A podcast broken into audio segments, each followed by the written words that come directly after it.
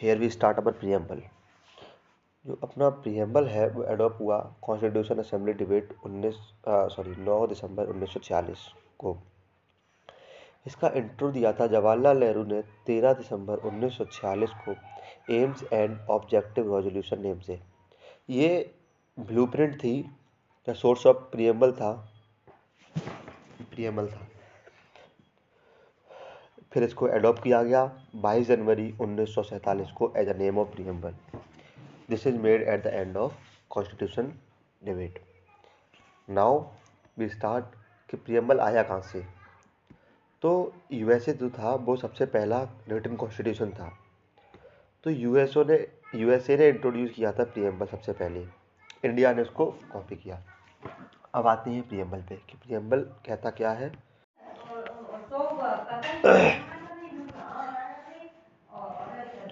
Preamble start from we the people of India here we reflect source of power this phenomena is known as autochthony means rule by soil मैं अपनी मिट्टी से ताकत पाता हूँ।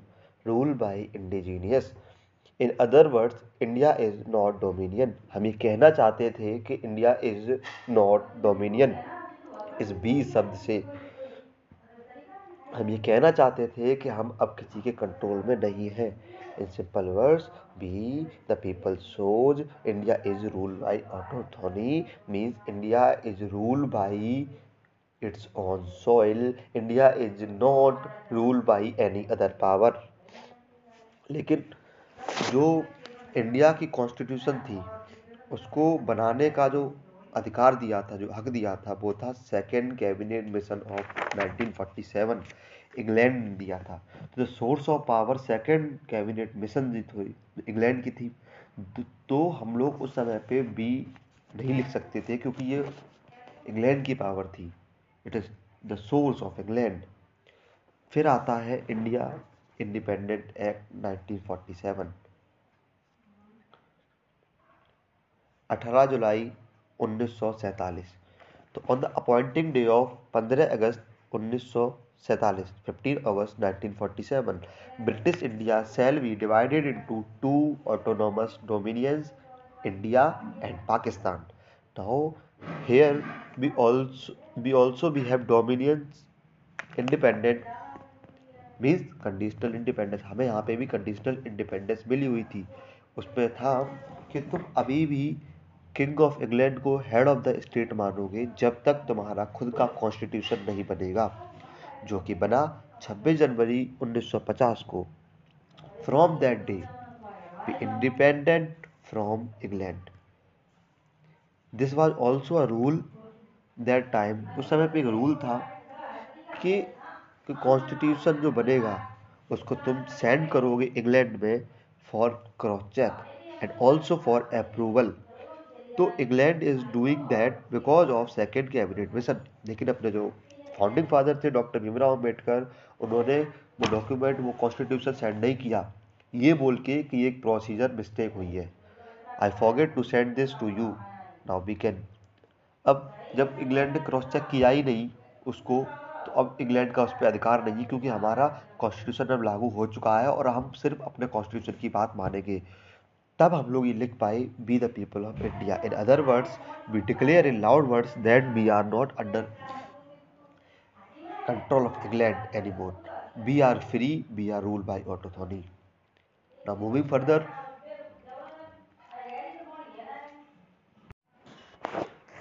now, moving further. In our constitution, in our preamble our preamble starts from, be the people of india. Has solemnly resolved to constitute India into a sovereign, socialist, secular, democratic republic. तो जो sovereign था democratic था Republic था ये अपने original constitution में लिखे हुए थे but socialist and secular are amended forty second amendment act 1976 these are the words added in our constitution in 1940 1976 by second amendment act ये क्वेश्चन भी आता है कि what was the word added by the forty second amendment act 1976 The answer is socialist and secular, and also third, integrity. Mm, now we understand every word deeply from here. From the next episode, we will learn preamble deeply. And now the first uh, word in our preamble is sovereign. What it mean by sovereign? It means I am not going to be influenced by any external power with regard to dealing my country.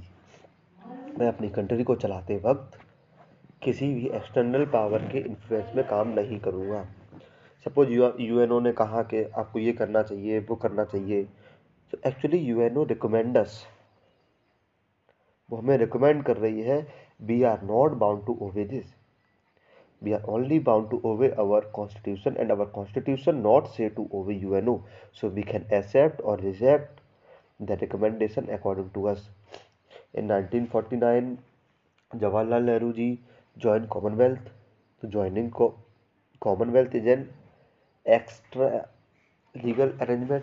we can leave that whenever we want so joining of U N O not affect our sovereignty joining of Commonwealth is also not affecting our sovereignty again because these are extra legal arrangement ये क्यों बोला गया? इसलिए बोला गया क्योंकि Commonwealth को आप अगर ज्वाइन करेंगे तो उसके कुछ रूल्स और रेगुलेशंस होंगे, उसको हम लोग को फॉलो करना पड़ेगा।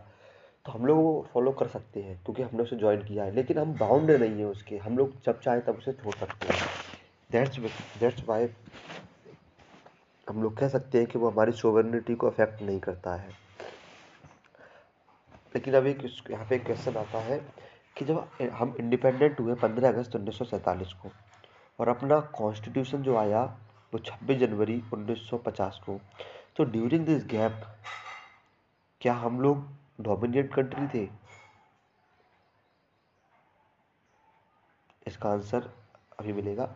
According to India independent act 1947 during this gap government of India act 1935 will act as the interim constitution of India तो जो गवर्नमेंट ऑफ़ इंडिया एक्ट था, वो कॉन्स्टिट्यूशन की तरह काम कर रहा था इंडिपेंडेंसी ऑफ़ रियल कॉन्स्टिट्यूशन अब बात क्या थी? बात ये थी गवर्नमेंट ऑफ़ इंडिया जो था एक्ट 1935 वाला, वो इंग्लैंड ने बनाया हुआ था। और इंडियन इंडिपेंडेंट एक्ट 1947 भी इंग्लैंड ने बनाया हुआ था। तो जब दोनों इंग्लैंड ने बनाया हुआ था तो हम लोग कंट्रोल में किसके थे?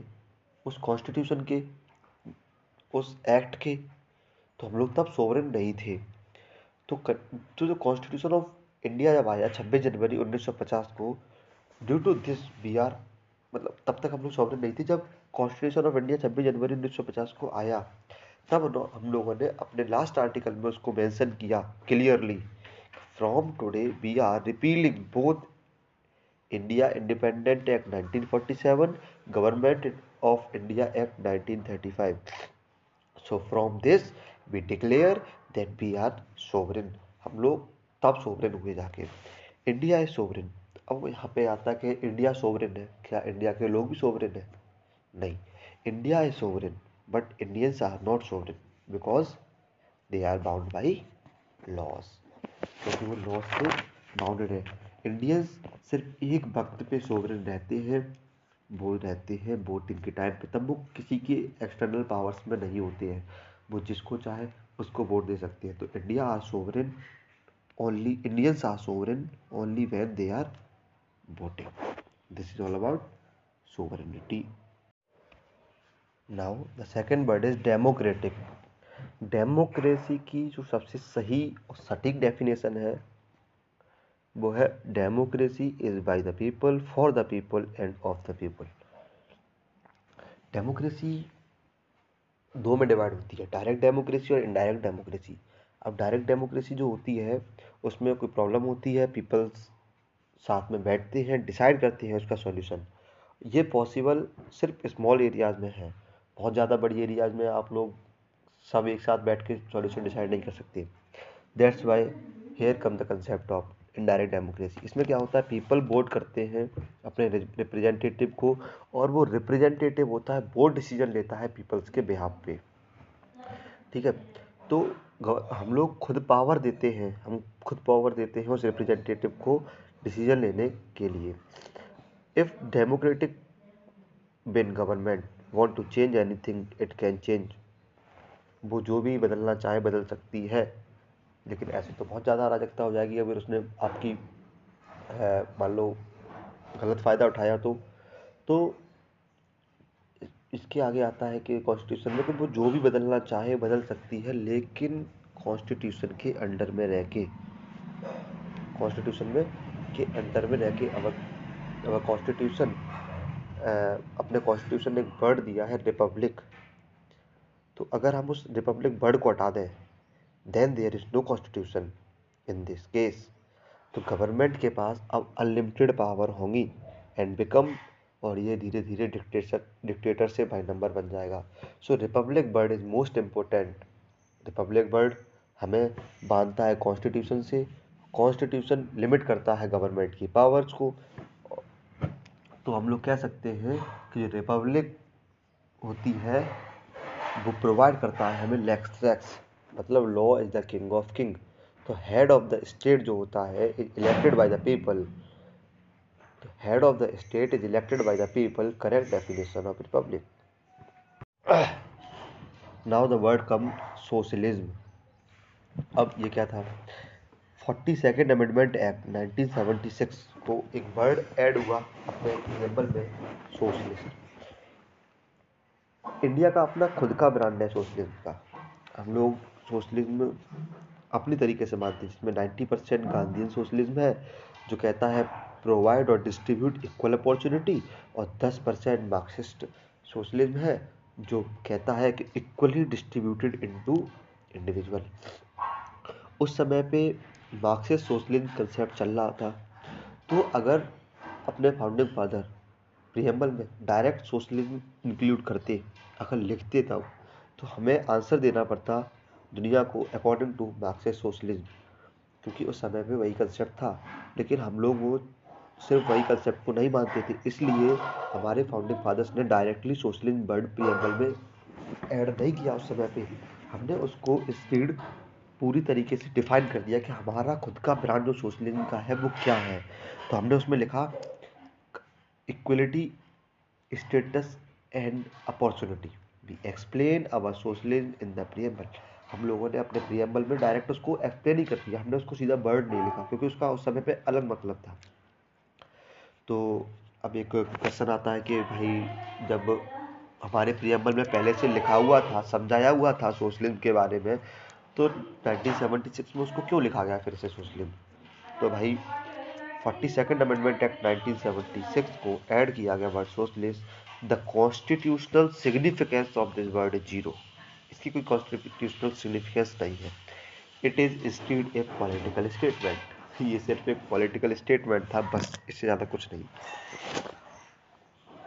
तो क्योंकि सोचने वाली बात है कि अगर हम लोग कहते हैं कि 1976 में सोशलिज्म बढ़ाया तो क्या उससे पहले हम सेकुलर सोशलिस्ट सोशलिस्ट नहीं थे?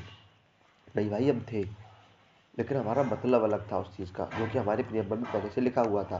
तो अभी ये 76 में ऐड किया गया है जो वर्ड ये जस्ट एक एक पॉलिटिकल स्टेटमेंट है। Thank you now the next word come secular secular का मतलब होता है कि हम लोग अपने रिलीजन को मानने के लिए आज़ाद है। हम लोग जो भी चाहें वो रिलीजन मान सकते हैं। कोई भी डिस्क्रिमिनेशन हमारे साथ नहीं होगा। तो हम लोगों ने 1950 के वक्त जब अपना प्रियम्बल लिखा गया था, उस समय पे हम लोगों ने डायरेक्ट सोशल सेकुलर वर्ड इस्तेमाल क्यों नहीं किया? और फिर 1976 में क्यों कर दिया? प्रियम्बल में ऐड उसको। वो 1976 में इंदिरा गांधी ने जो ऐड किया था, वो एक सिर्फ़ पॉलिटिकल स्टेटमेंट था। उससे ज़्यादा उसका कोई सिग्निफिकेंस नहीं है। तब क्यों नहीं ऐड किया गया था? उसका रीज़न ये था कि तब एक कंसेप्ट चल रहा था वेस्टर्न सेकुलरिज्म का। लोग वेस्टर्न सेकुलरिज्म को जानते थे। तो अगर हम सेकुलर लिखते तो इसका मतलब होता कि हम लोग वेस्टर्न सेकुलरिज्म को मान रहे हैं।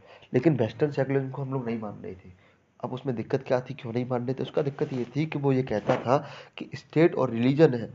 वो सेपरेटली वर्क करेंगे किसी नेशन में। ठीक है भैया, कर लो, कोई दिक्कत नहीं है। लेकिन वो ये भी कहता था कि अगर रिलीजन के बेस पे कोई डिस्क्रिमिनेशन हो रहा होता था, तब भी स्टेट इंटरफेयर नहीं कर सकता है। ये चीज़ हम लोगों को पसंद नहीं आई। हम चाहते थे कि अगर ऐसा कोई डिस्क्रिमिनेशन हो तो हम लोग इंटरफेयर कर सकें। तो हमने खुद की डेफिनेशन बनाई और उसको एक्सप्लेन किया believe faith worship believe faith worship इससे हम लोग एक कह रहे थे अपने कॉन्स्टिट्यूशन में, हम लोग बता रहे थे कि सेकुलर की हमारी खुद की डेफिनेशन है और हम वो स्टेट इंटरफेयर कर सकता है। अगर रिलीजन के बेस्ड पे कोई भी डिस्क्रिमिनेशन होगा तो वॉचफुल एम्बी वैलेंस इंडिफरेंस देखेंगे डिस्क्रिमिनेशन होगा तो इंटरफेयर करेगा स्टेट अदरवाइज़ कोई इंटरफेयर स्टेट इंटरफेयर नहीं कर सकता है किसी भी रिलीजन में। तो that is all about secularism अब यहीं पे थोड़ा जस्टिस को भी समझ लेते हैं। Justice is the epitome of civilise society we have enforce this by passing और making the fundamental right and DPSP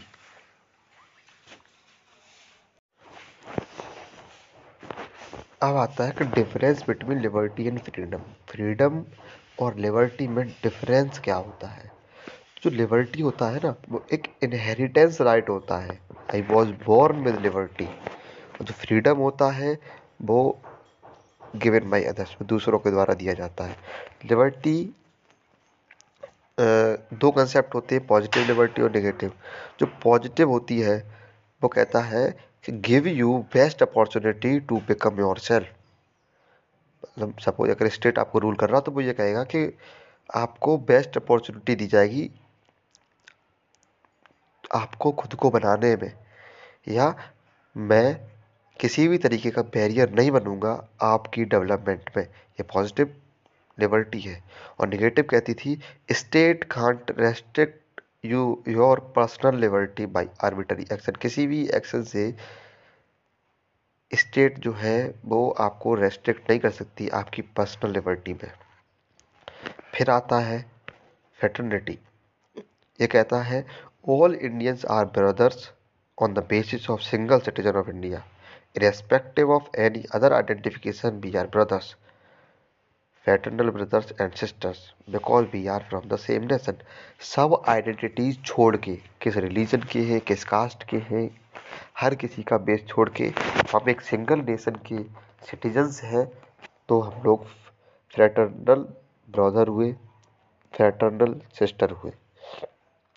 ये कहता है फेटर्निटी छब्बीस नवंबर उन्नीस सौ उनचास को पूर्ण स्वराज कंसेप्ट था। अब प्रियम्बल का लास्ट सेगमेंट आता है कि क्या प्रियम्बल कॉन्स्टिट्यूशन का पार्ट है। इसका आंसर हम लोग को मिलता है बीरूबारी केस में। अब बीरूबारी केस क्या था? बीरूबारी केस था कि इंडिया और पाकिस्तान जब डिवाइड हुआ था रेड चीफ लाइन के बेस पे तो एक जगह थी इंडिया में रह गई थी, जो कि पाकिस्तान की होनी चाहिए थी। थाना नंबर बारह, new Jalpaiguri region of West Bengal this area is called Berubari तो हुआ क्या? 1958 में नेहरू जी नून एग्रीमेंट हुआ, जिसमें नेहरू जी ने प्रॉमिस कर दिया पाकिस्तान को कि we are ceding away Berubari हम आपको बीरूवारी दे देंगे। बट बीरूवारी दे देंगे। उन्होंने आके पार्लियामेंट में इस बात को रखा, लेकिन पार्लियामेंट ने parliament don't give this parliament ने मना कर दिया और हवाला दिया आर्टिकल थ्री का। पर नेहरू जी ने कहा कि I am the democratic elected government so I can take a step in interest of India why don't take this power from preamble Nehru ji बोले कि, भाई, आप प्रियम्बल को क्यों नहीं देख रहे? प्रियम्बल कह रहा है कि जो भी डेमोक्रेटिक इलेक्टेड गवर्नमेंट होती है, वो पीपल्स के वेलफेयर के लिए कुछ भी डिसीज़न ले सकती है। वो भी तो पार्ट है कॉन्स्टिट्यूशन का। आप उससे देखिए, आप क्यों आर्टिकल थ्री दिखा रही है? तो अभी कन्फ्यूज़न हो गई क्योंकि प्रियम्बल के हिसाब से तो नेहरू जी सही बोल रहे थे और आर्टिकल के हिसाब से वो मना कर रहे थे। तो डॉक्टर राजेंद्र प्रसाद जो सर थे, उन्होंने ये क्वेश्चन सुप्रीम कोर्ट से पूछ लिया, क्या क्या प्रियम्बल पार्ट है कॉन्स्टिट्यूशन का? तो supreme court answer no preamble is not a part of constitution has Nehru ji Nehru ji से उन्होंने कहा कि you can not give Berubari to Pakistan आप बीरूबारी को पाकिस्तान को नहीं दे सकते। अगर आपको देना है तो आपको कॉन्स्टिट्यूशन को आर्टिकल कॉन्स्टिट्यूशन के आर्टिकल थ्री को अमेंड करना पड़ेगा। If you want to do so you have to amend article 3 so, in 1960 nehru ji and parliament passed ninth constitutional amendment act 1960 and amend कर दिया उन्होंने आर्टिकल थ्री को। और बीरूबारी दे दिया पाकिस्तान को। ठीक है। लेकिन केसव नंदा, केस में क्या हुआ कि जो सुप्रीम कोर्ट था, उसने जजमेंट पास किया, जिसमें उन्होंने कहा कि उस समय का जो डिसीज़न था, वो गलत था।